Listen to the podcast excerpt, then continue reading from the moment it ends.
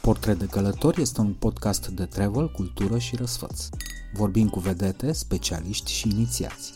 Colecționăm tips, tricks and pics și dăm voce unor texte din portofoliul experților. Stand clear of the closing doors, please. Călătorim împreună, oriunde ne-am aflat, peste mări și țări, peste așteptări.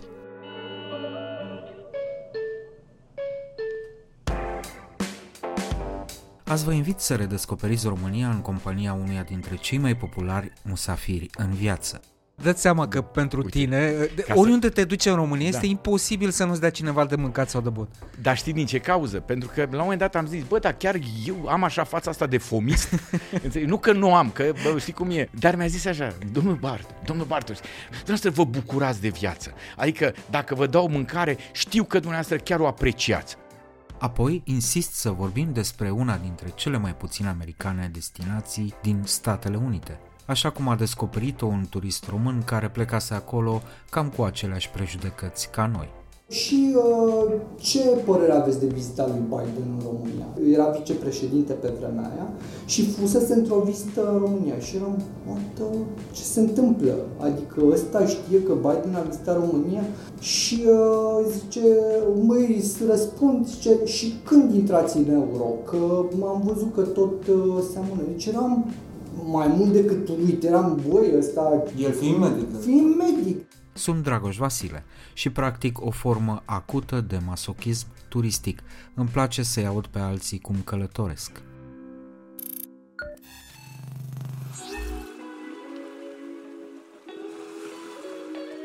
Podcastul Portret de Călător este prezentat de OTP Bank. Mai calculat, mai relaxat.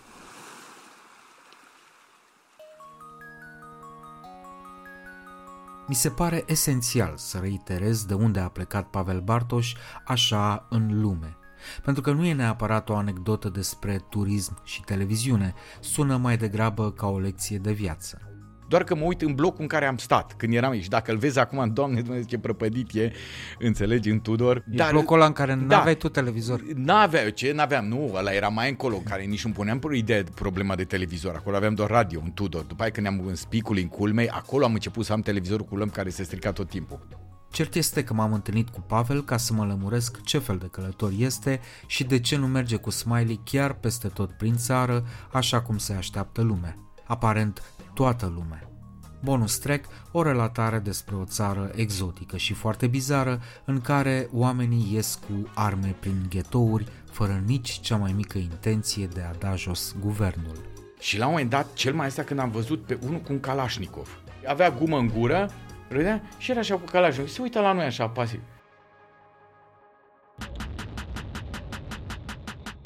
Pavel, uh, bine te-am găsit uh, din nou, mai slab cu 12 kg. Aoleu, bine te-am regăsit din nou, deci ai auzit tot ce am discutat cu Andy pe hol. Da. Da, a, ideea e că nu mă bucur atât de mult de faptul că am slăbit atâtea kilograme, cât mă bucur că mă simt foarte bine. Chiar mă simt foarte bine și aveam nevoie că, totuși, după o anumită vârstă să mai faci niște analize, mai constați că nu se revii după o noapte, două, la fel de ușor cum îți revenea la 20 de ani și atunci începi un pic să ai grijă de tine. Și la mine e o chestie dintre asta, îmi dau seama când am o mică problemă, când uh, te legi cu la șireturile de la pantofi. Corect. Și dacă începi să gâfâi, e clar o problemă. Și dacă și după aia gâfâiala rezistă încă 10 minute, e o problemă și mai mare. Și atunci... Zi mersi că nu folosești cezmă de călărie. Dar pentru asta ar trebui să-ți iei cal. Unde mai piși pe ăla?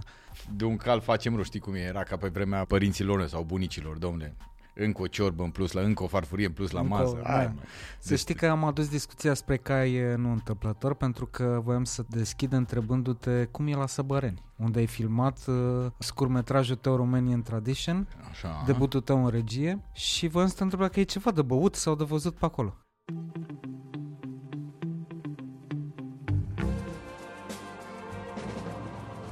On Location e pastila de travel și cinema care îți spune unde s-a filmat ca să știi unde să călătorești. De la un cinefil pentru entuziaști. In fact, would you like to join us? Sure. Măi, uh, nu pot să zic că n-am, uh, n-am fost... Uh, în, cum să zic eu, cu asemenea activități. Deci a fost totul foarte A fost profesional, doar pe muncă. în scop profesional. Dar nu cred că uh, oamenii de acolo uh, ar, ne-ar refuza Pe tine nu te refuză o nimeni, astfel de probabil. aventură culinară și bahică. Da. Dacă e să o luăm. Pentru că oamenii de acolo au fost foarte deschiși. Chiar le mulțumesc pe această cale pentru deschiderea care au avut-o și chiar m-au ajutat. uh, Domnule, mai trebuia ceva acolo. Păi da, luați roaba mea, mai trebuia aia, luați, uh, nu știu. Adică au fost foarte, foarte... Nu bă, mai aveți nevoie de niște nuntași? Mai luați 20 da. de figuranți. E, asta nu puteam pentru că nu îi puteai controla, pentru că nuntașii nu filmau doar o secvență, ci filmau cam o zi jumătate și atunci trebuia să ai grijă la racorduri. Dar, uh, ce să zic, în rest, uh, da, probabil că sunt obiective turistice ca să fiecărui setean, probabil. Dacă filmai un pic mai canal la Tărtășești, aveai casa lui Adrian Stase, era ceva. E, bine, nu ne-am dus pe acolo, acolo era pe opulență, la noi nu, pentru că la mine a fost și un pic ciudat, pentru că a trebuit să refac atmosfera anilor cumva 90, 90, 2000, în care... Mai pe sărăcie așa. Nu pe sărăcie, trebuia să redau casa unuia care cumva ar fi cel mai înstărit din sat, dar pe stilul acelor ani. Numai că aveam acolo o problemă că trebuia, am găsit-o foarte greu, pentru că toate casele care s-au făcut în ultima vreme erau pe stilul anilor 2010-2020, adică uh, destul Termopane de... albe frumos. Și la un moment dat am avut o problemă cu cadre largi. Am zis, domnule, să nu filmez mai larg, pentru că văd că se vede că e o casă mai mare și mai, uh, cum să zic eu, modernă. Da. Și atunci am avut o problemă la, la, la asta. Da, pentru filmul ăsta, care este un lung metraj pe care îl faci acum, mă rog, Da. ai început să Da, te sunt, uiți, uh, să testezi. Locații, Mhm. sc- uh, s- scouting, uh, vorba aia, casting. uh, Mhm, Bine, cel mai mult uh, la acest film uh, mi-a luat uh, găsitul sponsorilor. Adică e munca cea mai mare. Păi Dar dacă nu faci uh, cu CNC-ul, așa trebuie. Păi da, dacă nu, acolo dacă sunt o grămadă și o grămadă de, de, de alte lucruri, adică trebuie să fii la al 20-lea film, să ai 20 de festivaluri, ori încă 30 de premii, ori încă nu le am. Și succesul la public încă, din păcate, în România nu contează. Bine. Cel puțin la CNC. Da, să știi că, uite, să mai, uh, să mai fac filme și cu banda acasă. Să știi și se fac din ce în ce mai multe și o piață foarte mare și foarte deschisă. Și pe mine ce mă bucură, asta înseamnă că publicul românesc vrea să vadă film românesc, vrea să vadă film în română. Și chiar vorbeam la un moment dat, nu știu, cred, cred că eram la TIF și nu știu cu cine vorbeam și am zis, măi, hai să ne bucurăm cu toții. De fapt, cred că toată producția cinematografică și toată lumea cinema ar trebui să se bucure. De ce? Pentru că din ăștia, din uh, oamenii care merg la film, că merg la Miami Beach, că merg la Five Gang, că merg la alte filme comerciale, sunt sigur că mulți vor merge și spre filmul de autor. Și atunci, implicit, și filmul de autor va avea de câștigat. Da, să fim noi deschiși. Să zicem doar că lungmetrajul tău uh, se cheamă Ramon, Da. că teoretic va fi gata la anul și voiam să te Da. întreb, uh, cel puțin pe hârtie, așa dacă nu chiar uh, Da. uh, fizic, uh, ai găsit niște locuri mișto? Da, ideea este că uh, am vrut să pornim pe o idee clară. Vreau ca toate cadrele să fie cumva să-ți facă plăcere să te uiți la ele. Adică nu vreau nimic să se vadă sărăcie, lucruri gri, nasoale. Eu nu sunt, oricum, eu sunt un om vesel, în genere. Și fiind și producător, pot să am această cerință. E clar că trebuie să găsești o podgorie. Norocul tău e că ai de unde să alegi. Da, La o adevărul e adică. că avem o țară plină, plină, plină de podgorii și vinuri din ce în ce mai bune. Bine, acum știm pe noi, culmea încălzirea globală, că mi-a zis un uh, uh, somelier dintre ăsta, mi-a zis, pe noi ne, afe- ne, ne, ne avantajează. Da, evident. Faptul că crește cu un grad, două temperatura, noi acum devenim climă mediteraneană. Și Da, atunci pentru vin. devine foarte bun. De exemplu, va fi o dramă pentru cei din Spania, Italia și Franța. Pentru ei, pentru că, că dacă se la ei cu un grad 2, nu mai e așa bună via. Nu mai e așa uh, vinul atât de bun. De aceea tot se reorientează spre Europa de Est. Uite, vezi, și asta ar fi o afacere Da. de viitor. Au deja s-au gândit uh, tot străinezii la ea și multe podgoriți cumpărate de ei. Dar uh, Îți urez succes să găsești locul ăsta. Mă, eu cred că l-am găsit. Da. Da. Și atunci și norocul meu că și regizorul Jesus del Cero, care e spaniol și venit de afară, și lui îi plac. uh, Păi, e uh, pe bogăție, că acum filmează la Vlad. Știi da, cum e. și atunci, știi cum e, totul trebuie să aibă, cadrele să fie frumoase și de aceea, de exemplu, am început, fi- începutul filmării, încep într-o vie, dintre asta, totul este idilic, adică începem de la țară, dar nu e dintr-o bodegă, nu e dintr-o, nu știu, margine de sat, dintre ăsta uitat de lume, nu, e într-o chestie idilică. Adică, Crezi în România asta idilică? Mai există, cred. Pavel, așa Ha- ceva? Oi, oi, oi. cred și sunt locuri o grămadă idilice. Uh, Știi cum e? Pentru mine... Acum o să-mi spui că ți-ai pierdut virginitatea într-o vie. Asta ar mai... Nu într-o vie, Deci nu într-o dacă vie, aș auzi asta ar fi... Nu, nu într-o vie, nu într-o vie. Mă, acum, că nu, știi dar cântecul. eu, eu, eu, eu am avut o copilărie, hai să zicem în ghilimele idilică. Toate au fost la țară. La noi când se lua vacanța, de pe 13 iunie până pe undeva 10-11 septembrie, că te aduceau acasă ca totuși să te tundă, să te spele și până atunci era la țară. Deci părinții noștri care era mama... Unde uh, era țara asta ta? Uh, lângă, la granița dintre Harghita și Neamț. Deci a fost o chestie foarte idilică, jur. Adică, de de exemplu, și acum îmi plac toate astea, Paștele și Crăciunul, cumva să le petrec la țară. Îmi place să mă duc la colindat, uh, cum să zic, îmi place, îmi place, îmi place. Acolo încă mai există un anume tip de interacțiune dintre asta imediată. Bă, Văsălie, ce faci? Bine, așa, pac, hai, vino, nu știu ce. Acolo lumea, ca să înțelegi, nu se salută, bă, uh, salut, ce faci? Nu. Ai plecat? Da, am plecat. Și te-ai dus? Te-ai dus. Așa. Și ai vorbit? Și vorbești? Adică dacă stau doi de vorbă, acolo să... Și vorbit? Da, vorbim. Atât. Că m-am dus cu un prieten de-a meu din miercuri, și zice, la un moment dat tot așa stăm. Și v-ați oprit? Ne-am oprit nu știu ce. Și a trecut un consăteam pe acolo și, și v-ați oprit? Da, ne-am oprit. Bă, dar ce ăsta nu vede că ne-am oprit? Adică ne întreabă, ăla mă întreabă dacă vorbesc. Da, Dar e modul lor de a intra în e vorbă? modul lor de a intra în vorbă. Și dacă tu dezvolți, se merge, da, vorbim, vorbim despre, uite cât de nenorocit e. Aha. Da, bă, dă-l dracului ca și Deci ăla. cum ar veni acum, știi, să cineva. Da, trece Și- pe lângă noi și stați de vorbă, da. Stați de vorbă, Despre la- ce? Butelii? Hai că mai am și eu ceva de spus, știi?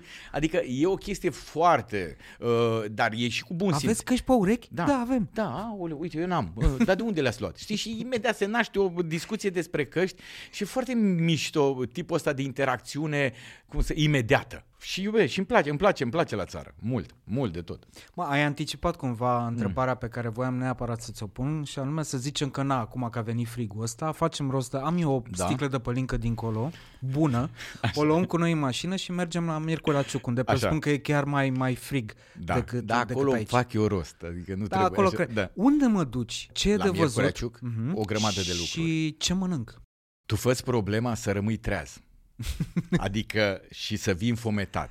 Miercurea Ciuc, uh, bine, nu că acum a luat, uh, s-a dezvoltat într-un anume fel. Uh, Că eu am o idee cum era în copilăria nu, ta. Da, uh, toată zona, toată zona, adică toată zona Harghitei, a Covasnei, au cunoscut o evoluție și o dezvoltare extraordinară. Adică eu cred, știi cum e, că peste tot există corupție, peste tot se fură, dar nu știu, acolo parcă se fură mai puțin atunci când se și investește. Acolo de când vei intra în județ, vei vedea drumuri făcute, drumuri făcute foarte bine, pentru că acolo trebuie să le faci foarte bine, că altfel, după o zăpadă, crede-mă, ai avea numai plombe. Ori sunt foarte bine făcute, pensiuni extraordinare, uh, oameni, ex- adică eu, de la mine, de la Teatrul Odeon, știu că la un moment dat erau tehnicienii mei și zice, mă, Pavele, bă, ne-am duce pe acolo prin ungurime pe la tine, dar nu ne bat ăia, nu, nu ne fac, nu știu ce, bă, mergeți liniștiți. Acum, ca să spun, de 5 ani de zile, acei tehnicieni ai mei merg doar acolo. Aha. Deci au zis, domnule, cum se poartă ea cu noi? De când de intrăm, ne dăm pălincă, ne dăm nu știu ce, ne pun casa la dispoziție.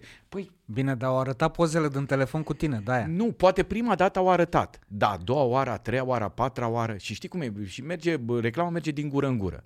Și atunci au venit din ce în ce mai mult, s-au dus din ce în ce mai mult. Nu, sunt niște locuri extraordinare. Iar acum, strict legat de Miercurea Ciuc, chiar ai ce vedea, adică mergând doar până la Șumuleu Ciuc să vezi uh, biserica romano-catolică, unde e fecioara, uh, statuia Fecioarei Maria, acea făcătoare de minuni, unde a fost și papa, când a venit papa Francisc, a fost acolo, la acea biserică. După aia toată zona aia, Mădăraș Ciuc, Harghita Băi, s-au dezvoltat într-un Anti, se duce la schila modelaj. da, a- nu s-ar duce degeaba, te duci odată și vezi după aia. Eu cred că acea și va cunoaște o dezvoltare foarte puternică toată zona aia, pentru că cumva toată Valea Prahovei e suprasaturată.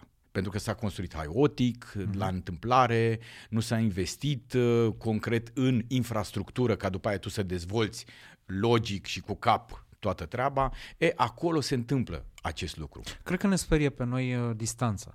Da, dar știi care e toată faza? Prima dată am luat-o și eu așa, distanța te sperie.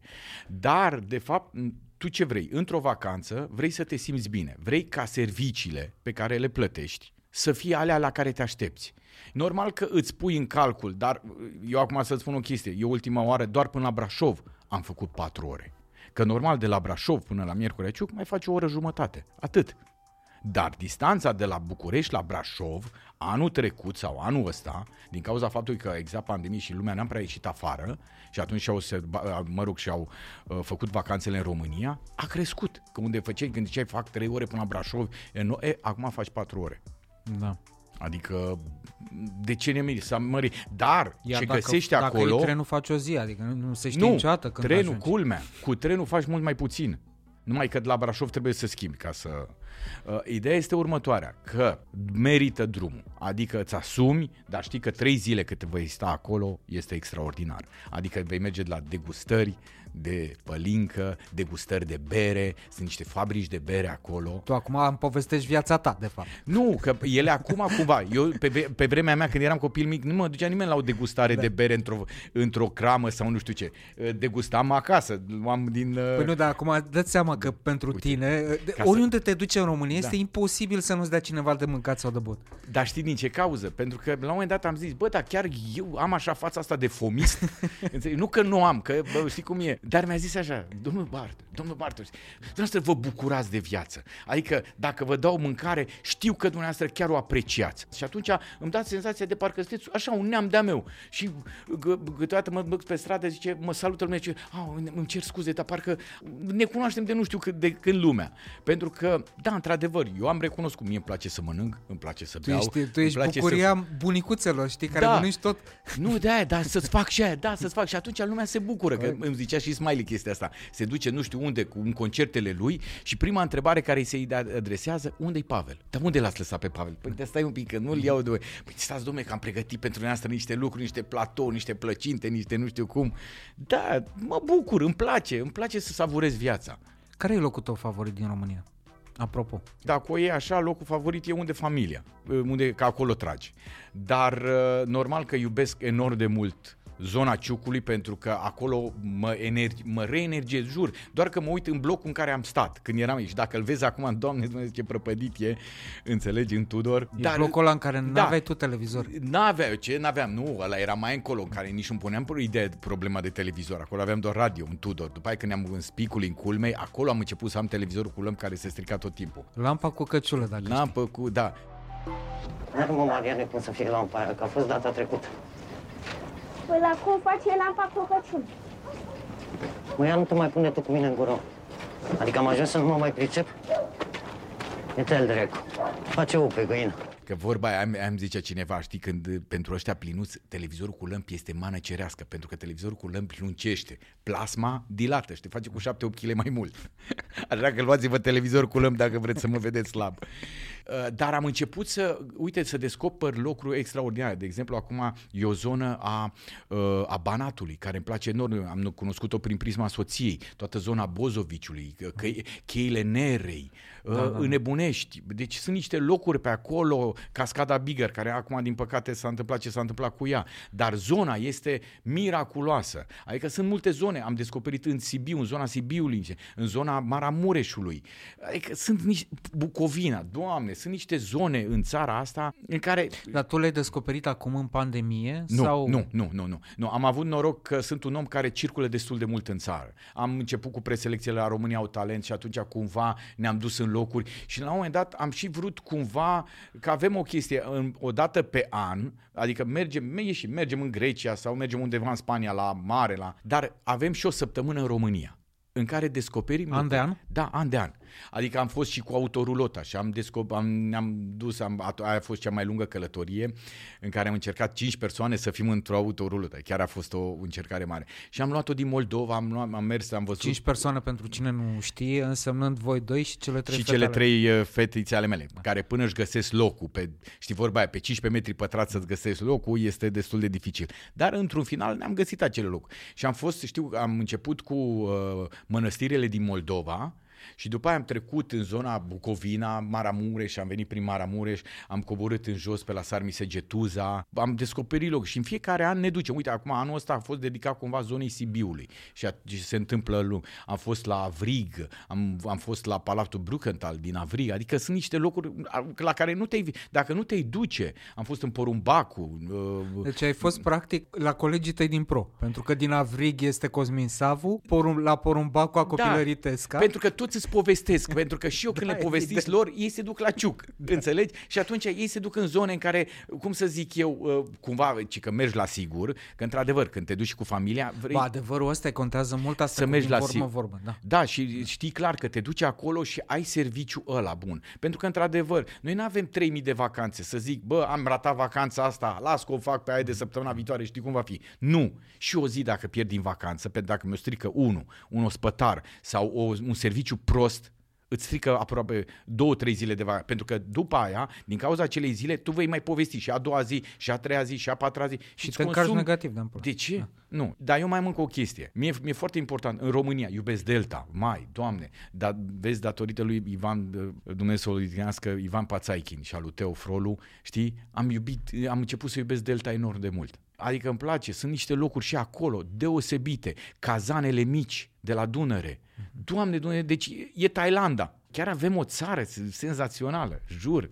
Și încă mai sunt încă multe locuri de, de, de explorat. Uite, acum este acest traseu via uh, Transilvanica. t- t- t- via A Transilvanica fost noi pe, asta vară. pe care dacă eu încă nu sunt cumva un ambasador al lor și atunci mă duc în multe puncte în care pot să ajung Dar vezi că uh, dacă o faci pe jos să-ți ia 60 știu, de zile. da, dar la un moment dat nu vrei să-ți propui asta? Dacă Mi-am n-ai propus-o avea, deja, dar pe segment. Vezi, dacă n-ai avea, zice, bă, dacă am avea și noi cum e, în, uh, cum să zic eu, la Camino de Rei sau la nu știu ce, de ce n-avem? Uite, oamenii ăia au făcut, s-au străduit și sunt niște trasee și la un moment dat, să vă spun o Ăla chestie, din Bucovina este splendid.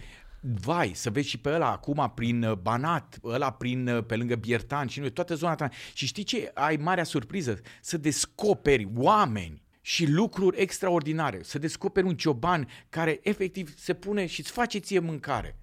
Așa am mâncat și, Și- noi asta vară, m-am mâncat la oameni. Păi ai ei. Da. Și cum te simți? Normal că zice, a, Pavele, că tu dacă te duci, uh, ție îți, uh, îți face oricine. Și am zis nu, pentru că, de exemplu, am fost la cineva, nici nu m-a recunoscut. De exemplu, în Ungurime, am fost la mine în Ungurime, nu m-a recunoscut, că ăla nu se uită la... Bine, și mai e și categoria aia, scuză-mă că te întreb, care te confundă cu vizante. Da, sunt, sunt, sunt, dar mai mulți aia sunt la oraș. Da, știi cum e? Mă bucur. Dacă te confundă lumea cu cineva și e de bine... Nu că și pe el îl confundă cu, Că, știi, cu i-am, tine. i-am și spus, mă, știi ce mă bucur vizante câteodată? Mă bucur că măcar lumea când zice, mamă, ce bine ai jucat, nu știu ce, e ceva apreciativ. Adică ai jucat bine. Bravo, așa să faci. Te rog eu frumos. Să fii bun în continuare, că dacă va exista această confuzie, măcar să fie de bine. Știi că lumea cât se bucură, că nu zice, bă, ce prost Păi a să jucat. zică și lui Vizante, ce bine ai jucat la Odeon, nu știu Da, ce piesă. e, acum, bine, oricum am auzit că își face mult mai repede ochelarii, uh, știi, domnul Bartoș ați venit, e imediat, acum se rezolvă, știi? Băi, Eh. revenind, e într-adevăr foarte frumos pe Via Transilvanica, e un Da. drum pe care, bă, în fine, ar fi bine să-l faci pe jos. Te-ai duce cu fetele pe jos? Da, dar e clar că n-aș putea să-l fac dintr-o bucată. L-aș lua pe bucăți și pentru că unele fete, de exemplu, iubesc să ple- meargă cu bicicleta, altele iubesc să meargă pe, Pe jos. lângă Sibiu e traseul ăla de bicicletă care... Da, sunt adică vreo- sunt, uh, sunt, sunt, sunt porțiuni. Uh, De exemplu, eu ce mă bucur totuși că, uite, schiul este singurul sport pe care îl facem cu drag toată familia. Adică uh, și asta înseamnă că mergem destul de mult la munte și în zonele în care există... Mădăraș sau Straja? Nu, acum, de exemplu, Mădăraș, pentru că Straja încă nu cunosc, n-am fost. Acum, de exemplu, mi-am promis, uh, din toate relatările lui Andy Moisescu, am văzut că Straja este ceva excepțional. Și nu doar din relatările lui Andy, dar am văzut și din relatările altora care au lăudat pârtia de schi care normal au zis, domnule, până ajungem acolo e nenorocire, nu știu ce, S- uh, că stațiunea nu s-a dezvoltat exact cam cum e Austria, nu știu ce, dar tot ce e Dar acolo ce, mă, România, servi... Austria? Măi, știi cum e, suntem noi chiții bușar, că trebuie să găsim. Dar mă gândeam, da, te-ai simțit bine acolo? Bă, pârtile minunate, am mâncat excelent. Am... Și atunci, hai să ne bucurăm, hai să scoatem și partea pozitivă, știi? Și asta mă bucur la Andy, că scoate partea pozitivă. Și atunci, da, uite, anul ăsta mi-am și propus. Am zis, Andy, fii atent, când e prima ta descindere a ta în Straja, mă duc și eu. Adică, și după aia mă duc antemergător, văd, și după aia familion, hai, procedem la Straja. Vezi, și e ca acolo. Cât e drumul? Până acolo, până în Petroșani, Da, e, e mult. șapte-opt ore, nu? Da, da. Dar ce se întâmplă acolo? Aia. N-ai ce face. Adică să găsești la o oră Oricum jumate nu de are- București, nu o să găsești. Nu, despre ce vorbim? Și oricum n-are niciun sens să faci șapte ore și să nu stai cel puțin o săptămână. Adică, uh, aș vrea să știu care a fost ultima vacanță și care va fi următoarea. Ultima vacanță. Da, ultima vacanță a fost uh, tân, tân, tân, tân, tân, da, a fost uite în zona Sibiului. A fost uh, aia a fost, uh, dar era după vacanța de Grecia. În zona Sibiului, că ți-am spus, mergem să descoperim niște locuri, niște ne, ne, ne cazăm la pensiuni, descoperi. Uh, Mă bucur că și copiii mei sunt într-o, uh, cum să, într-o continuă explorare. Și aia mică, chiar dacă multe nu ne înțelege sau se plictisește foarte repede, se ia după noi și se bucură cu noi. Dar găsim și pentru ea tot felul de la a merge pe cal până la uh, merge la pescuit, p- adică găsim tot felul de cules de pruni, cules de orice. Ei place foarte mult la țară și știu că mă aleargă, tati, hai să mergem pe dealuri și văd cum fuge, tati, te rog, nu atât de repede, dar nu mai pot eu să alerg atâta cum aleargă ea. Adică îi place. Asta a fost ultima în zona Sibiului și înainte a fost în Grecia. Ne ducem într-un loc uh, superb, undeva tot așa mai retras, mai uh, am descoperit, bine am descoperit că tot uh, vorba aia, eu mă duc în unele vacanțe, mă duc în urma lui Andy și uh, a lui Tudor. Uh, mă duc în spatele lor. Și într-adevăr, unde m-am dus a fost bine. Tu ești genul de călător care funcționează pe recomandări? Da. Sau ești mai aventuros din când în când și te apucă Știi nebunia că să te duci singur? Câteodată mă apucă, dar nu-mi permit cu cinci, cu, cu cinci copii, doamne. Cu trei, bine, mă consider și un copil și nu știu Aia am ce. vrut să Așa. zic. Adică nu-mi permit să... Noroc cu rate- nevastă ta Știi cum care e? are patru copii, da. Da, nu, da vorba.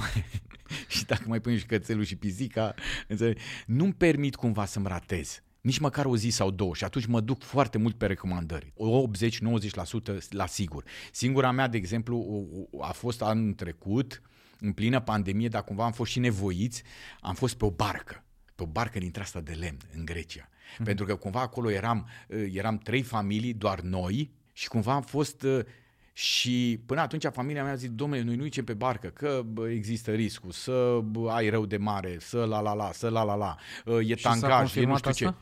Asta? Nu. Nu? După ce a trecut prima zi, pentru că au văzut că totuși o barcă mare, nu e o barcă mică în care te... bă, plă- Nu, este... Și faptul că dimineața te trezeai, nu te luptai pentru șezlong. Și e... Eu acum înțeleg, de exemplu, uh, de ce iubesc oamenii marea. Dar o iubesc di- după ce am văzut-o din perspectiva mării. Deci după ce am văzut marea din perspectiva mării, da, iubești marea.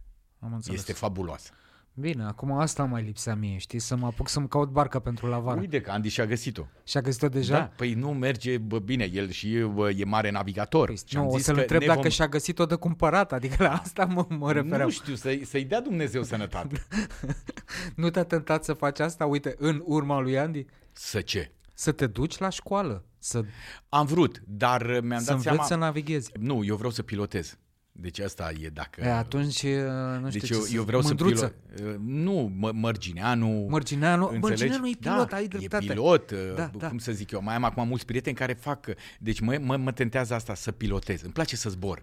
Îmi place să văd de sus. Nu știu, cumva am o chestie. Băi, eu am fost la tine în curte și n-ai loc de avion. Bine că am curte, înțelegi? Bine că am unde să-mi beau cafeaua, înțelegi? Corect, corect. Da. Uh, ideea este că nici nu vreau loc de avion, că ai avea atâta de muncă. Crede-mă, dacă vreau loc de ăsta, atunci am luat pe la Îți dai busă, seama, pe cine la... dracu mătură sub avion? Unde? Păi de cine? De problema avionului, cu unde garezi, cum ești de pe stradă cu el? Nu, nu, nu, nu. nu. Nu, păi e problema aia, unde ții barca? Păi ți-o ții la mare, frumos, plătești pentru ea și... Nu, ideea e că eu nu știu dacă mi-aș cumpăra barcă. Nu, nu. Pentru că sunt altfel crescut. Uh, Închiriez acele lucruri, pentru că nu le fac atât de des. Să faci o dată pe an chestia asta, uh-huh. nu, nu cred că rentează uh, investiția. Când am nevoie, îmi închiriez acel lucru. Și l-am. Așa mă încarc cu 3000 de lucruri. Bine, nu cu... Acum, știi, vorbește la care nu-și permite chestia asta. Știi? E, adică da. să ții o barcă dintre aia, într-adevăr, că ai o barcă deosebită. Era barcă de lemn dintre aia de avea vreo 20 și ceva de metri. Gândește-te că Magellan a traversat un cu una de 12 metri. A avut mare noroc. La sfârșit am un chestionar pe repede înainte. Ia. Să presupune că eu îți spun niște întrebări și tu răspunzi scurt. Ia uite, aoleu. Care e locul tău favorit de pe planetă? Acasă. Unde nu te mai întoarce nici plătit? Unde nu m-aș întoarce? Nu știu, eu tot timpul acord, știu, a doua șansă. Adică am chestia asta. S-ar putea prima dată, nu știu, eu să nu fiu pregătit. Să zici, bă, m-au furat Da, ăștia, m-au, nu știu, adică- mi-au dat mâncare proastă, Da, m-au da, da, da. bolnăvit, m-au băgat în spital. Dar Hai lo- să le mai dau o șansă. Dar locul în care nu m-aș duce, nu știu, nu, nu cred, adică n-am întâlnit până acum un loc dintre ăsta. Nici măcar litoralul românesc, mă? Mă, știi care e toată faza? Dacă te duci pe, știi vorba aia, dacă te duci uh, bă, cu un spectacol acolo, de ce nu? Pentru că eu, eu, eu am o vorbă. Acum, fiecare loc poate fi bun sau rău. Știi ce face diferența? Uh, Anturajul. oamenii cu care te duci. Băi, dacă te duci cu oamenii potriviți și cel mai nașpa loc de pe planetă, ți se pare minunat. Ce film sau carte te-a inspirat să călătorești într-un anume loc? Băi, Jules Verne. Jules Verne, pentru că eu neavând televizor, și ăsta e un răspuns mai lung, neavând televizor, adică era tot timpul stricat, pentru mine cărțile erau singurul mod, de, erau filmul meu din acea seară. Eu, de exemplu, în fiecare zi luam o carte de la bibliotecă. Deci Jules Verne, Jules Verne mi-a deschis uh, nevoia, adică asta, nevoia asta de a explora, de a vedea și nu știu câte erau de adevărate, că multe, el, cum se, la el ține foarte mult de science fiction, înțe? dar multe erau și adevărate și abia așteptam tot timpul să văd poza din carte, să văd cam cum e, dacă e așa cum mi-am imaginat. Și de multe ori, din cauza și faptului că ascultam mult- de multe ori radio sau nu știu ce, era ca la actori, știi? Vezi, era o dintre emisiune dintre asta, Unda Veselă. Și auzeai act- vocile actorilor. Și după aceea ziceai, domnule, abia aștept să-i văd dacă e, și fața e exact cum mi-am imaginat. Aha. Și de E, asta, de exemplu, vreau tot De-aia timpul ai să venit văd... tu la București. De-aia vrea, voiam să văd tot timpul Revelionul la televizor. De-aia aveam noi tot timpul. Pentru că atunci, asta e vocea lui ăla. A, Și unde vedeai Revelionul? Te duceai la Acasă, niște... nu, era singura dată când noi reparam televizorul de Revelion. Atât. Doamne, doamne, Da. doamne. Băi, într-un fel mi se pare că te-ai răzbunat pe toată perioada aia, pentru că acum acum deschizi Pro TV-ul ești tu. Și acum dacă îți mai spun că anul ăsta o să prezint și Revelionul. deci se închide ciclul. Se Da. închide cercul. Ce ai în general în bagaje și nu m-aș aștepta să fie acolo? Nu știu, uite, fii atent ce, între- ce întrebare. În bagaje, în bagaje. Stai că-ți spun. A, și e groaznic dacă nu l-am. Ah. Asta de ochi și de urechi. Ah. Ăsta de pus pe ochi e, e bă, aia Ochelari de dormit. Ochelari de dormit și dopurile de urechi. De ce? Pentru că vin mergând în atâtea turnee și nu știu ce, nu, to- nu toate au exact, uh, cum să zic eu, se închid, pentru că mie trebuie să fie negru, heblu în casă. Deci rulouri la mine sunt trase, nu știu ce. Și altfel nu pot dormi. Și ca să nu auzi zgomot, că nu știi, într-un hotel, unii încă chefuiesc, nu știu ce. Deci alea nu lipsesc. Uh, care e cel mai scump lucru pe care l-ai cumpărat într-o vacanță? Nu prea cumpăr lucruri scumpe în vacanță. Cel mai scump lucru. Ba da, știu, am cumpărat ceva odată pentru, pentru soția mea. Da, uh, niște prostii. M-au fraierit unii într-un aeroport din Viena care m-au recunoscut că sunt român. Domnule, dar astea sunt creme excelente, nu știu cum, nu știu cum. Mamă, și când am, eu la un moment dat am zis, bă, fiind român de-ai noștri, hai că, bă, bă. Și când am, la final, am zis, era, nu știu, vreo 260 de euro. Și am zis, Dumnezeu, dar ce creme sunt astea? Mi-ați dat cu tot cu televizor, rată la casă. Deci mi-am luat-o rău. Da, Și măcar erau ceva de capul lor? nu știu, soția a zis, da, nu sunt rele. Te-ai simțit undeva în pericol? Da. Da, m-am simțit uh, undeva în pericol, dar a fost o chestie ciudată, cred că a fost mai mult uh, de autosugestie. Am făcut o vacanță în Republica Dominicană uh, și era pe la începuturi, nu era, cred că era prin 2010-2011 și ne-au zis, bă, nu ieșiți din resort. Și la un moment dat ne-am dus, un- era un delfinariu lângă, ce facem? Dar am zis, băi, e foarte aproape, hai mă, ce ne zic ăia. Și am ieșit din resort cu soția mea și cu încă o pereche, că am zis, hai să fim curajos, și am zis, băi, delfinariu, era undeva maxim 2 km. Am zis, mă, ce do- mai vedem și cum e. Măi, când i-am văzut pe aia cum stau, adică cocioabe e puțin spus. Camera asta, ca să spun, cred că asta era vilă. Și la un moment dat, cel mai asta când am văzut pe unul cu un Kalashnikov. De era așa, adică uh, un băiat dintre ăsta așa foarte slăbă, nu, sl- slab, cu pantaloni de blugi uh, uh, scurți, așa, ro- uh, avea gumă în gură, râdea și era așa cu calajul. Se uită la noi așa pasiv. Bă, când l-am văzut pe ăla, băi, am avut un sentiment de nesiguranță în Te clipa aia. cred, te cred. Adică, și, fii atent ce... Și am luat așa... Ha, ha, ha, ha, ha. Și am zis, mamă, delfinul măsii, că ce era, că mai bine luai un taxi sau ceva, știi? Mi-am dat seama, nu știu dacă eram eu singur, nu știu dacă l-aveam așa, dar eram cu soția. Și cumva eram responsabil de cineva, știi? Și pentru cineva. Da, trebuie să te oprești să-l întrebi. Da. Dacă mai are altul, E, Și merge, funcționează. funcționează, e, știi? e bun, Doamne dacă ferește. are suficient încărcătură. Da. Deci atunci chiar m-am, Ce știu, am, avut, am conversații. avut un sentiment uh, ciudat. Care e cel mai bizar preparat pe care l-ai mâncat într-o călătorie? Uh, cel mai bizar, cred că au fost organe de oaie. Organe de oaie, care au și un miros anume. Că, hai să zicem, organele de, de, deja de vită sau de porc, deja cu ele sunt obișnuit și știu. Dar organe de oaie și erau făcute cu pielița aia lor, cu nu știu ce. Și am zis, da, încerc. Băi, dar îți spun, când mi le-au dat la nas, N-am putut. Adică am, am, Unde, am unde refuzat. se întâmplă asta? În Grecia, culmea. În Grecia? În Grecia ne-am dus într-un loc uh, în care era un loc gestionat și de arabii, nu știu cum, și am zis, domnule, avem noi niște organe dintre alea, știi cum le... Ba, nu, n-am putut. Deci am zis, stop, joc, nu. Grecii, mă, care știu miel atât de bine. Știu, dar nu era făcut de era fă, orică, orică eu am prins, știi cum e, schimbul de tură, eu orică eu am prins resturile. Habar n-am. Tu ai prins bucătarul român Pentru că care se eu am duse mâncat, să se tocmai muncească pentru vară. că eu am, munci, eu am mâncat niște organe de, de, de, de, de, de, făcute de Dinescu, jur, uite, organe de capră. Excelent, cum le-a gătit el în vinuri marinate, nu știu cum. Ma, și au Sigur fost, a pus și niște portocale. a, bine, portocale și... Da, au fost extraordinare. Și atunci am avut sentimentul, a, sigur ăștia le gătesc bine, vreau alea. Mamă, și când am zis, nu, nu se poate.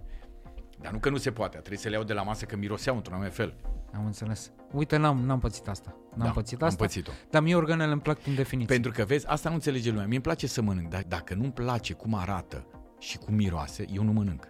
Și aș încheia cu o recomandare cumva culturală, cum fac la episoadele de podcast, unde te poate vedea lumea în primăvară sau în toamna asta la teatru. Păi mă poate vedea în cele nouă spectacole de la Teatru Odeon, începând cu Nepot Obez, Liniște, Sărută, Acțiune, Soldatul Șveic. Da, se mai joacă șveic? Da, da, da, se joacă. Gaițele încă se joacă. Acum, uite, vre- că vreau să, vreau să le amintesc pe toate. Titanic Vals, uh, Fugarii, uh, Adică avem o grămadă de spectacole cu, și nu neapărat, și nu doar în spectacolele mele. Veniți la Teatru Odeon. 30% Veniți, public? Da, acum, acum 30%. Veniți în general la Teatru Odeon. Uite, e ultima, e ultima premieră, e cabaretul lui Răzvan Mazilu. Un musical foarte bun la care vă invit cu mare drag uh, să veniți. Mergeți în general la teatru, bucurați-vă, pentru că în vremurile astea pandemice, cred că mi-am dat seama de ce mi-e dor de teatru și uh, am tânjit după teatru în vreme. Pentru că era modul meu de interacțiune, modul meu, uh, știi cum e emoția pe care o întâlnești în fiecare seară, pe scenă, în relația directă cu spectatorul, nu ți-o poate da nimeni sau nicio altă formă de artă, nu știu dacă îți poate genera acest lucru. Relația directă cu spectatorul. Asta e foarte importantă și din păcate constat, am încercat să ne uităm la o piesă foarte bine filmată zilele trecute. Da. Uh, bă, nu...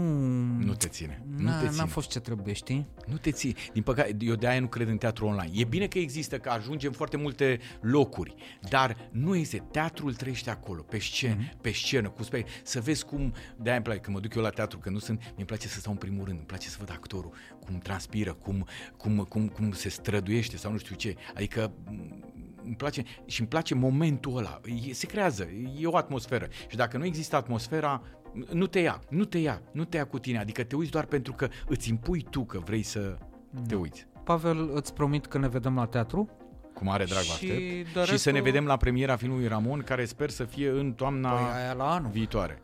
Așa. Eu zic că la teatru ne vedem mai repede. Da, a, cu siguranță. Ne putem vedea și pe 26 când am fugari. Mulțumesc frumos! Cu mare drag, eu mulțumesc.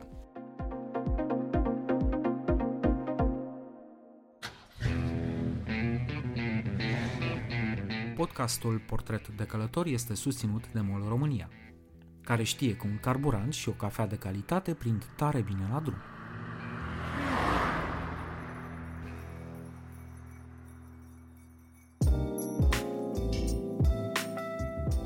Doilea invitat din această ediție, Constantin Mareș, Executive Director, Departament Digital Division la OTP Bank, este direct responsabil de programul Apollo de creștere organică a băncii în speț. Vorbim despre una dintre călătoriile lui în fix țara care a inventat programul Apollo, activ între 1961 și 1975. Coincidență? Nu cred.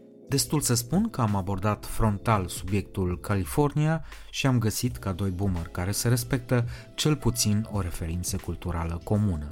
M-am dus uh, să văd uh, Beverly Hills, care, cu care am copilărit, uh, vestitul serial uh, Beverly Vezi? Hills Vorbim aceeași 20210. Da, și m-am dus să văd uh, Sony în Dolby Băi, a murit Theater. Luke, mă. uh, A murit Luke. Da, a murit Luke. Păcat.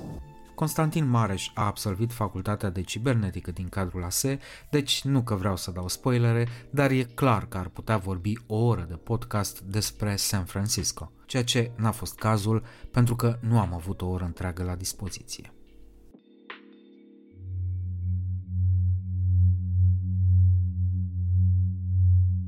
Bine te-am găsit. Salut, Dragoș, mă bucur să te cunosc.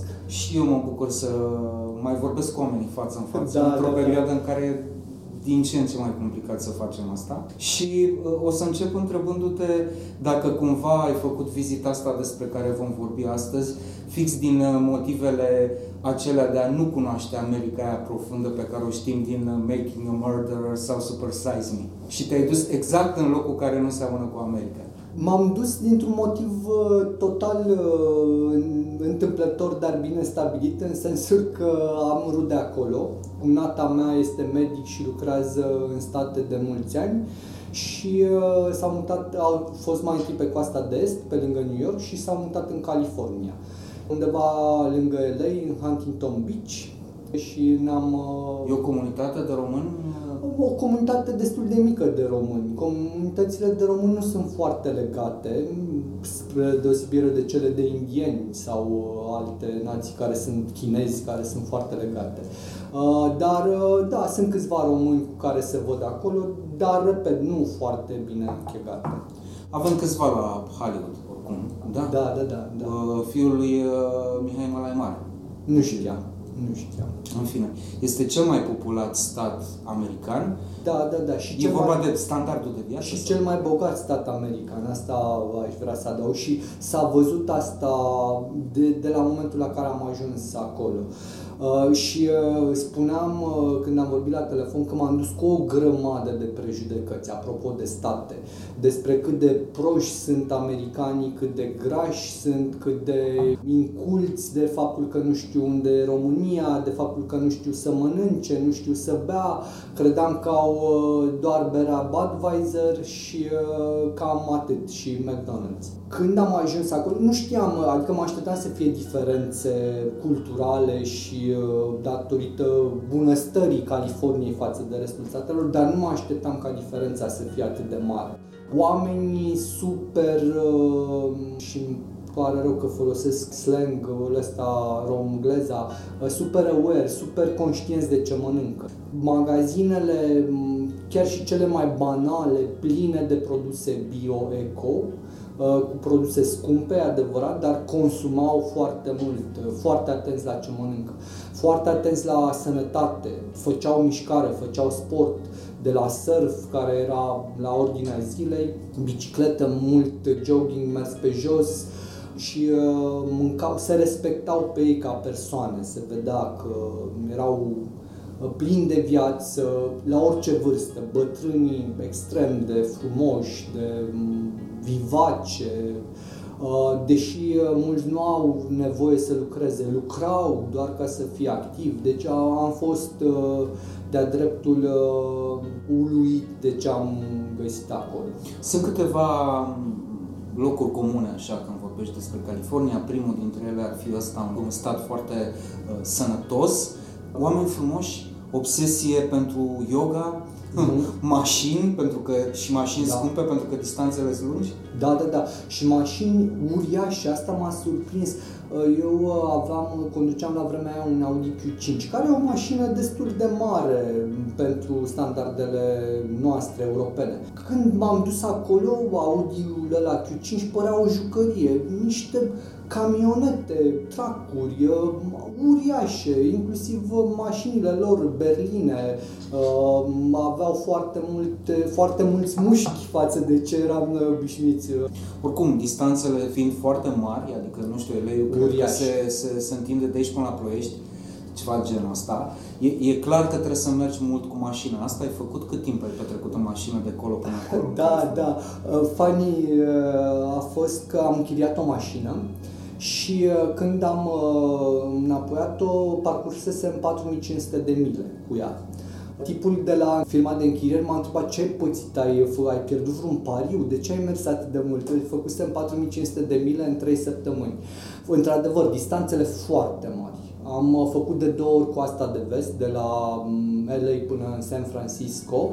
Uh, Am mai făcut câteva drumuri uh, prin uh, Las Vegas uh, și câteva localități, Arizona, mm, niște peisaje senzaționale lângă Phoenix, în Sedona. Peste tot uh, drumuri uh, rezonabile, bune, se circulă ușor, dar țara este uriașă. Bine, patru benzi presupun pe sens, minim. Nu întotdeauna, nu întotdeauna, dar chiar și highway-urile cu un fir pe, pe fiecare sens erau circulabile, nu, nu erau aglomerate, poliție, foarte multă poliție, un stat polițienesc. M-au speriat prietenii când am ajuns acolo, ai grijă că dacă te oprește poliția e cam nașpa și am mers super atent la viteză pentru că aveau radare cam peste tot și respectam uh, regulile de, de... Nu te-ai simțit ușor stresat că ești alb în America? Nu, pentru că din nou California e puțin diferită. Am văzut acolo foarte mulți hispanici, uh, fiind uh, din zona Mexicului, dar altfel foarte mulți albi. M-am simțit destul de safe. Deși am fost în, uh, să zic, cele mai mari emoții le aveam când mergeam prin LA, în parcuri foarte mulți oameni fără adăpost care, da, mulți însemnând că peste tot, tot parcul era plin de oameni care aveau uh, pături întinse și făceau uh, un fel de corturi din haine sau din hârtii și așa. Acolo mi s-a strâns puțin inima, recunosc, nu, am, nu mergeam noaptea, dar uh, altfel destul de safe. Dacă te interesează filmul cum mă interesează pe mine, te duce în LA. Dacă te interesează IT-ul, cum presupun că te interesează pe tine, îți place mai mult în San Francisco. E corect da, ce spun? Da, Bay Area m-a fascinat. Mi-a plăcut uh, mult mai mult decât LA-ul și mi s-a părut, uh, din nou, uh, un oraș european, San Francisco, un oraș cosmopolit, cu dealurile alea... Vorbim aceeași limbă? Am văzut străzile din San Francisco la televizor pe vremuri?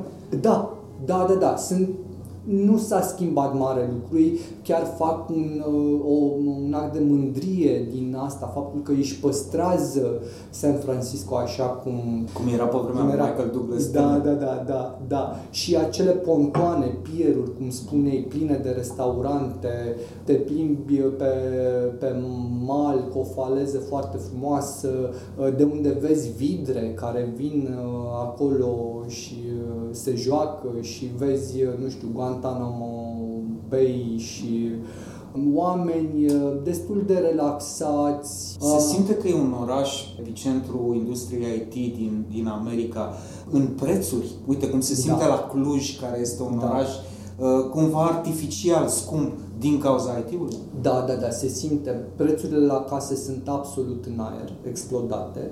Cel mai mic apartament pornește de la mm, sume exorbitante, milion, vorbim de milion de dolari, ușor, lejer. De asta foarte mulți închiriază și piața chiriilor a, a crescut și simți cumva un aer boem în cafenele, cafenele care nu le vezi pe oriunde. Ei nu au o cultură a cafelei atât de uh, răspândită ca, sau uh, evoluată ca în Europa.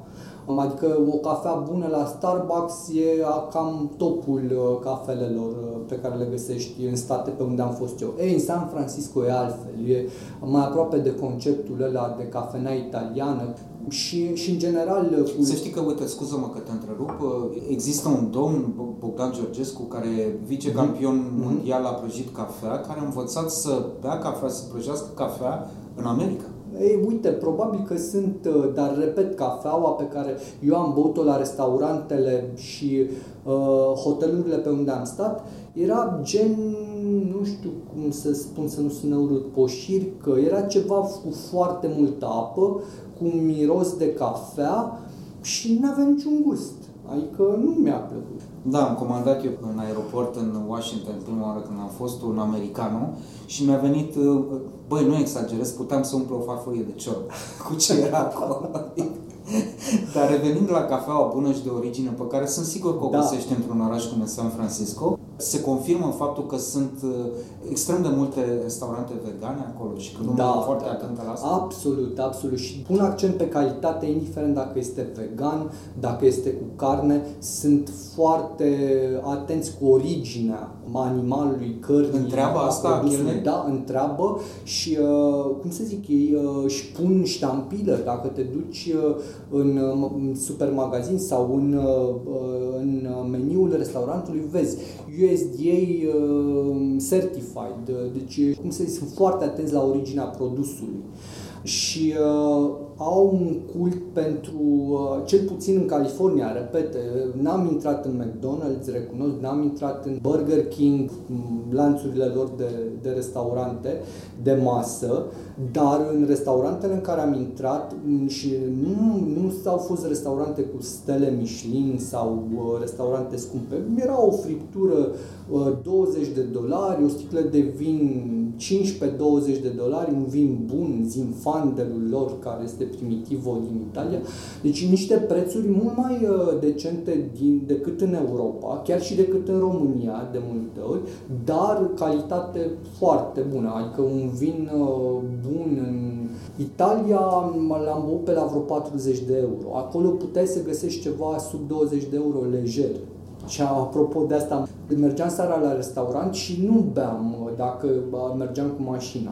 Și uh, după o cină, că nu mai era niciun magazin deschis, am oprit la o benzinărie să cumpărăm o sticlă de vin. Singurul vin pe care l-am găsit uh, era de 2 dolari. Un vin uh, făcut în uh, California, 2 dolari.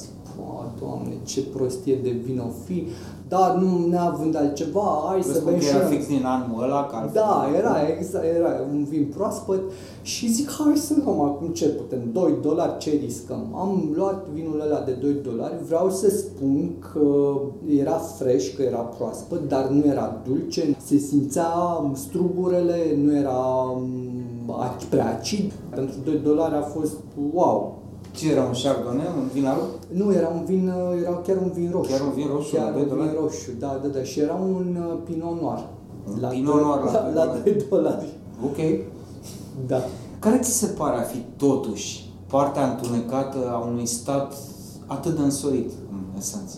Partea întunecată a, m, să zic, LA-ului unde am stat uh, atât de, unde am stat mai mult, mi se pare deșertul. Pentru că vezi foarte multe oaze, copaci uh, care sunt uh, întreținuți bine. Pe de altă parte vezi că e o zonă deșertică, vezi praful ăla care se ridică din avion, se vedea un, o ceață care vine și de la poluare, clar, peste LA, dar uh, vine și de la faptul că e foarte mult nisip și uh, totul uh, cumva are aceeași uh, aceeași culoare tot sezonul, adică nu vezi milioanele de culori pe care le vezi la noi acum uh, toamna. Și uh, să ai uh, de Crăciun uh, iarăși soare, iarăși 25 de grade, poate să devină plictisitor. Și nu e un stereotip, adică nu e genul ăla că mi s-a urât cu binele. Nu, chiar e o variație asta a sezoanelor îți oferă ceva, chiar dacă vine și cu Păi de asta tu californieni la diverse asta, probleme. la schi. Da, da, da. By the way, au stațiuni de schi foarte tari. La granița cu Nevada au niște munți de 3000 Uh, Mammoth Lakes au niște peisaje care, peisaje mi s-au părut de-a dreptul fascinante. Nu știam și m-am dus, apropo de rude, am uh, bătut uh, California nu neapărat ca turism, am dus în niște locuri mai puțin vizitate și am văzut uh, Marele Canyon care nu m-a impresionat, dar am văzut uh, Bryce Canyon de care nu știe nimeni, care este mult, mult mai pitoresc, mai uh, plăcut uh, ochiului și uh, experiențele pe care le ai acolo sunt total diferite. Chiar vreau să te întreb, ce înseamnă să fii aventuros în California? Uh, am mers foarte, în foarte multe locuri cu piciorul. Am mers uh, și cu mașina, cum spuneam, aproape 5.000 de mile, dar am mers foarte multe, în foarte multe locuri uh, cu piciorul. Și am, uh, ne-am plimbat și prin orașe, dar uh, ne-am plimbat prin rezervații naturale. Am mers prin Zion National Park, care este uh, un, un fel de canion uh, și mergi prin apă, și este un traseu care se întâmplă prin apă. Pe margine se plimbă căprioare, foarte...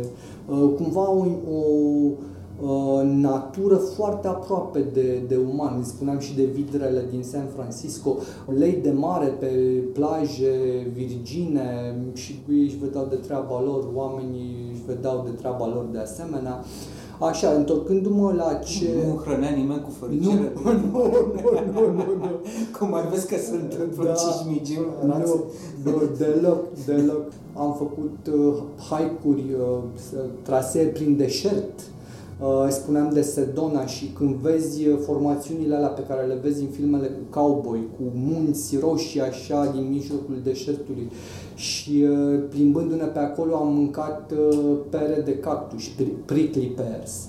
Uh, niște chestii foarte tari, te deshidratezi foarte mult, să mergi prin deșert e foarte greu, uh, îți uh, apasă foarte mult pe respirație, pe organism, te deshidratezi repede, cum ziceam, dar uh, niște experiențe unice. Iarăși, uh, Devil Post Piles, care s-ar traduce prin, nu știu, pilonii diavolului.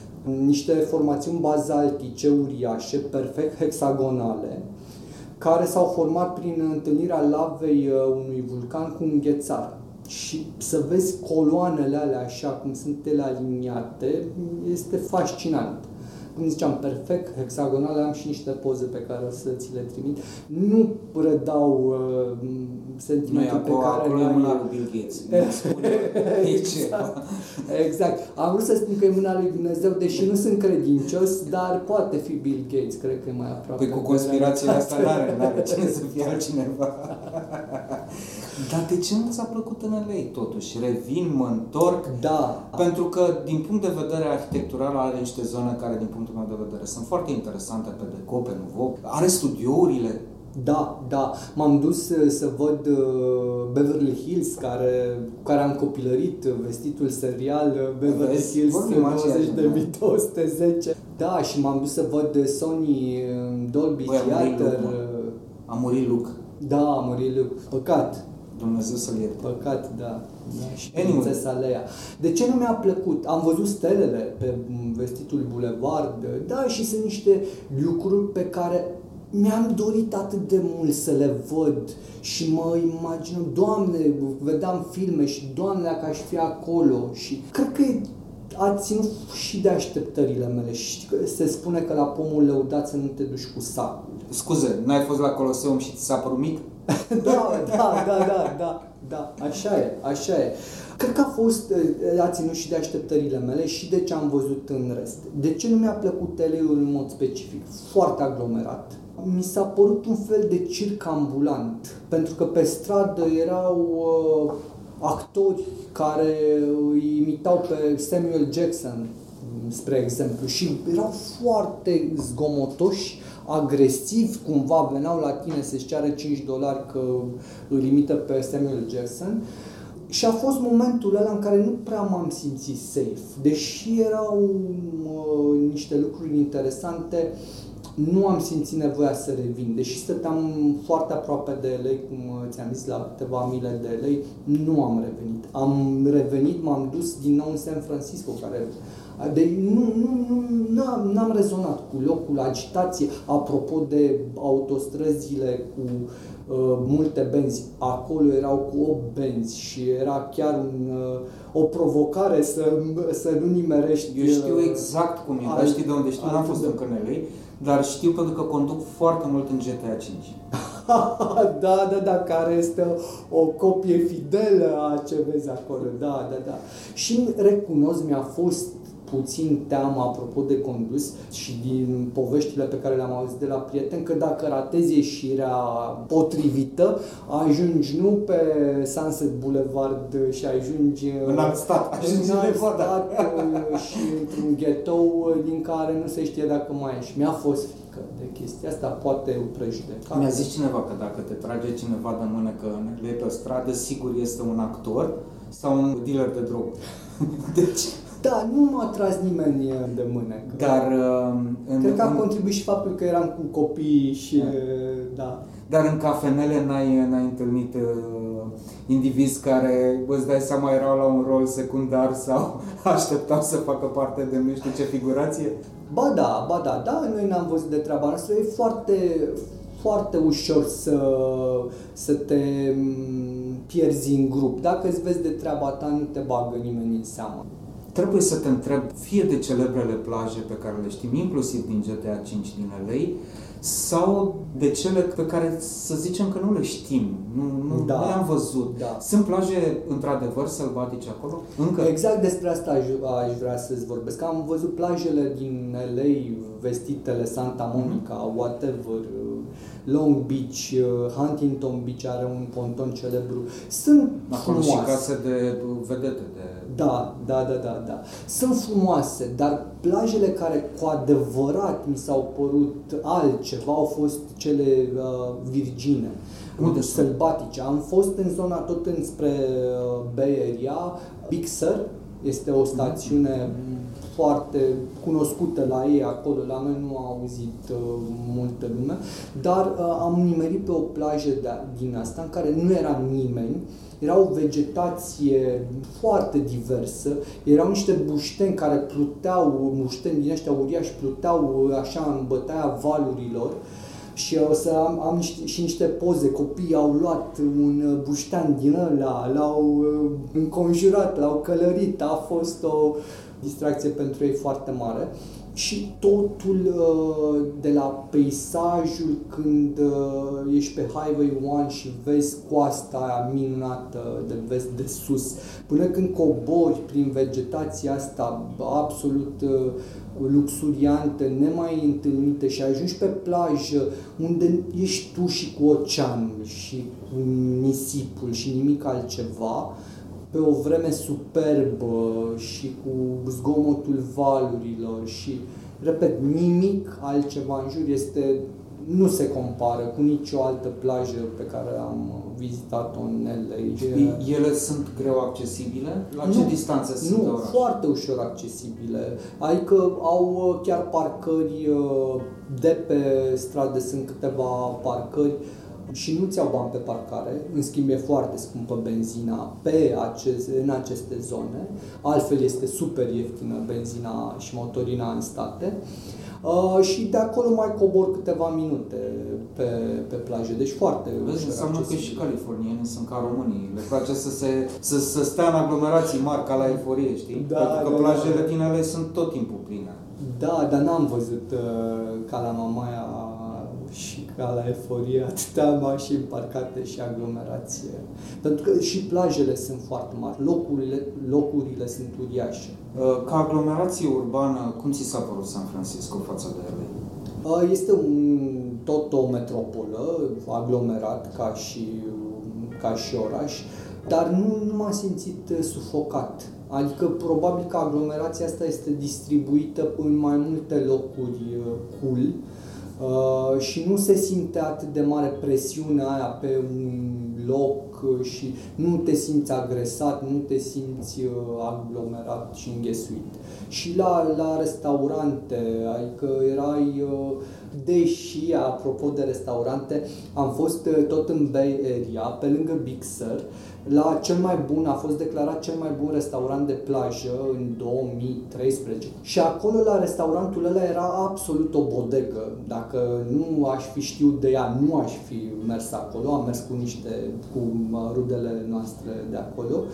Am stat două ore la coadă să intrăm în acel restaurant. Era atât de popular, veneau oamenii inclusiv să-și ia mâncare în găleți și în uh, oale din alea imense pentru acasă. Am mâncat un fel care mi s-a părut absolut delicios, se numea Seafood Ciopino, care era un fel de tocăniță din diverse uh, lucruri legate de pește. Aveau de la creveți, homari, languste, bucăți de pește mare, bucăți de peștișori mici și uh, este o mâncare tradițională în zona aia Bay Area. Uh, Venea de la uh, italienii, pescarii, Imigranți italieni. pe, pescarii italieni care uh, după ce se întorceau cu captura puneau câte, dădeau pești mai mici și uh, câteva chestii care să, fie, să contribuie în comun la masa...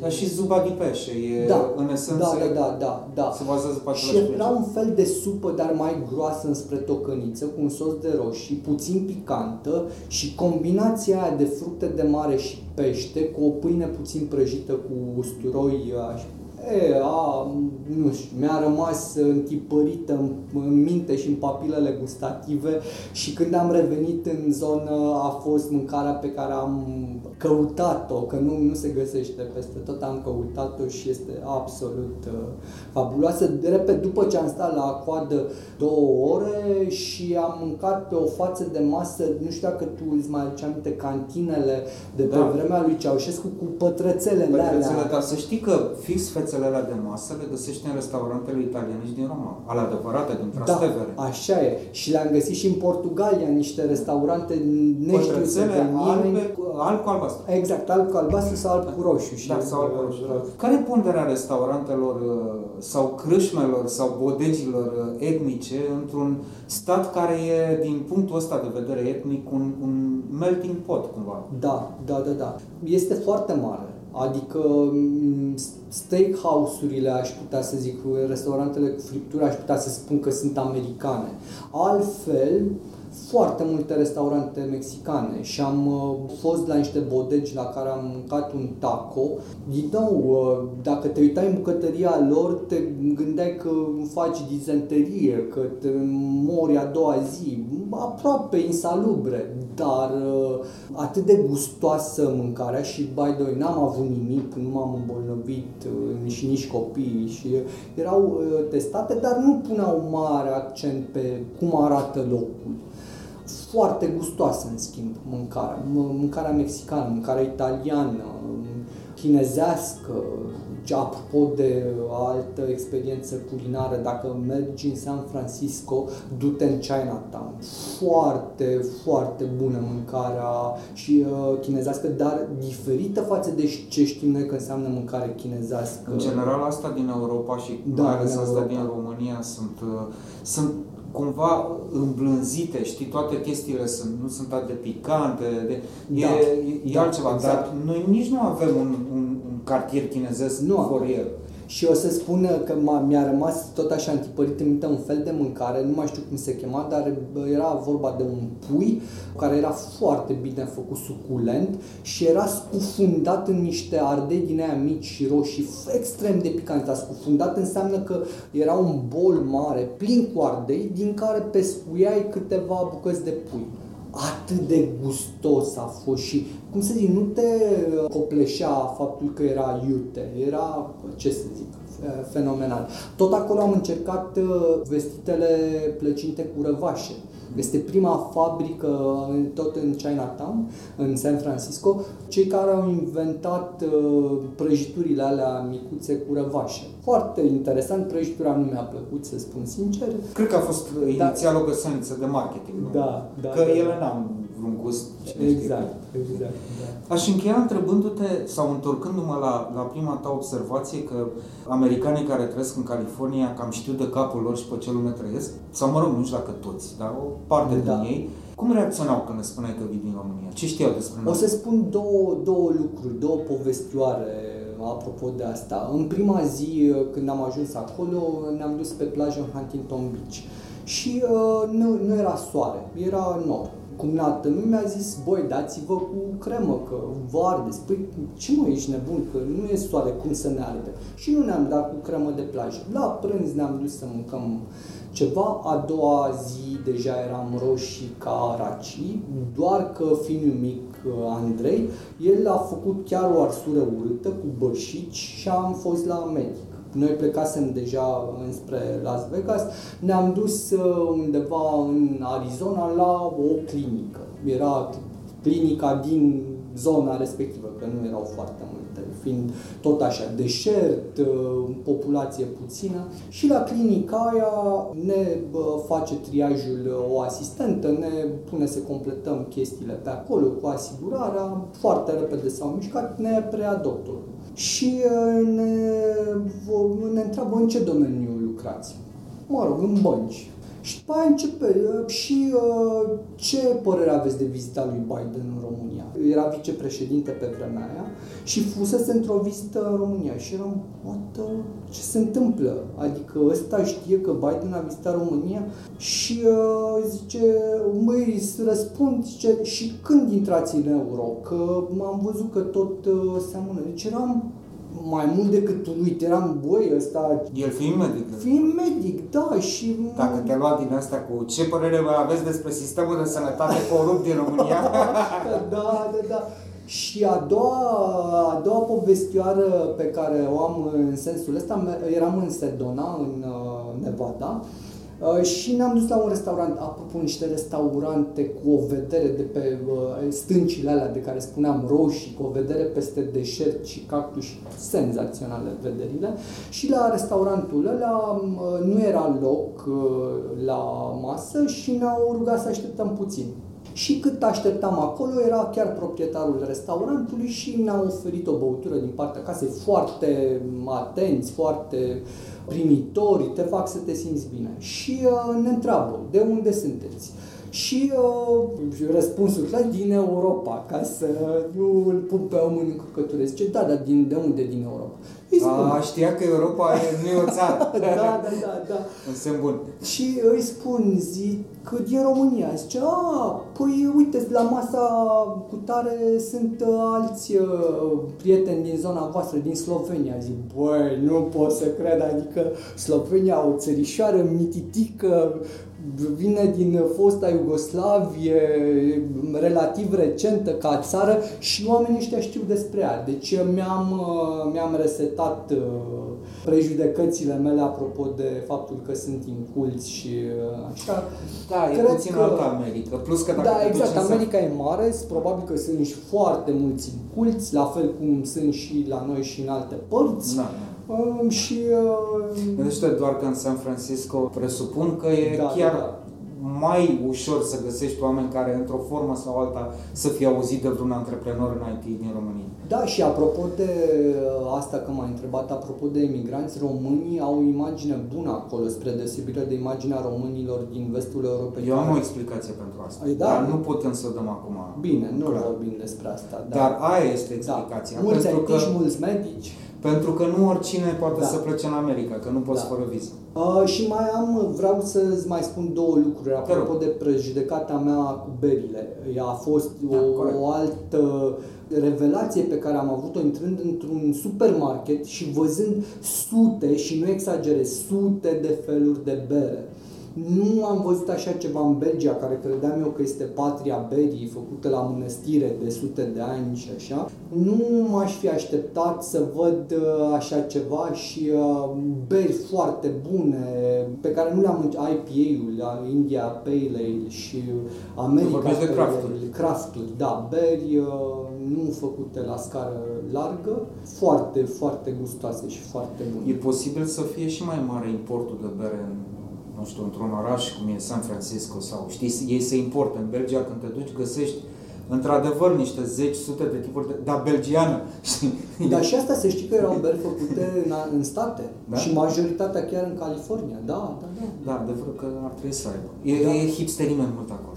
Este, este. Da. Îți mulțumesc foarte mult Și eu îți mulțumesc, pentru că, Dragoș. iată, în sfârșit ne-am auzit, ne-am, au fost probleme tehnice. Am învins le-am, le-am, tehnica le-am depășit. și pandemia. Și mai bine că ne vedem față în față, ceea ce mi-aduce aminte de un sentiment de, de o stare de lucruri mai, mai degrabă foarte normalitate. Da, A da. devenit din ce în ce mai, mai rău.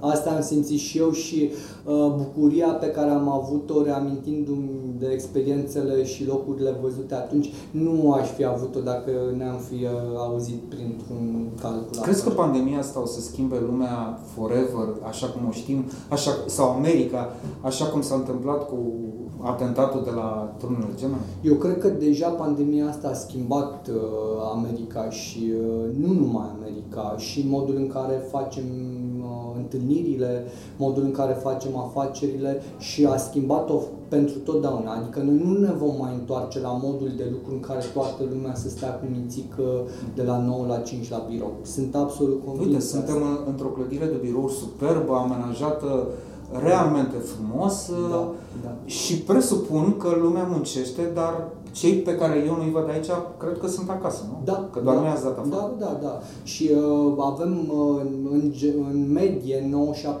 97% dintre colegii din head office în OTP au lucrat de acasă și lucrează de acasă pentru că odată e important să avem grijă de sănătatea lor um, și uh, de timpul lor, pentru că am văzut că sunt mai productivi dacă nu sunt deranjați de colegul care vine să te bată pe umăr să uh, comenteze de ce a mai făcut X sau Y în politică sau în fotbal. Doi, uh, timpul ăla petrecut sau uh, pierdut în trafic, din nou, e, cei mai mulți colegi aleg să-l, să-l petreacă uh, tot în timpul serviciului și uh, am constatat că rezultatele băncii nu au scăzut. E clar că noi suntem niște ființe sociale și că ne lipsește conexiunea asta umană și de asta vezi mulți colegi care vin aici tocmai pentru a ne reconecta, pentru a m, schimba două vorbe, pentru că nu poate să înlocuiască nimic uh, contactul ăsta fizic între doi oameni și avem nevoie, mare nevoie de el. Dar uh, nu se va mai ajunge în extrema Deci crezi că asta. ăsta este un, un trend, cel puțin în mediul bancar, de a nu reveni complet la munca la birou? Da, da, da, da. Asta este convingerea noastră și la nivelul OTP-ului am luat o decizie uh, la nivelul managementului în care am spus că modul ăsta hibrid va rămâne și după pandemie. Mulțumesc frumos, Mulțumesc doamnă mult, Jupel. Dragoș. Și succes în uh, business, că în călătorii, dacă businessul merge, cred că merge. Da, da, da, da, se leagă, avem nevoie de călătorii ca să avem forță să continuăm business-ul și de business ca să continuăm călătoriile.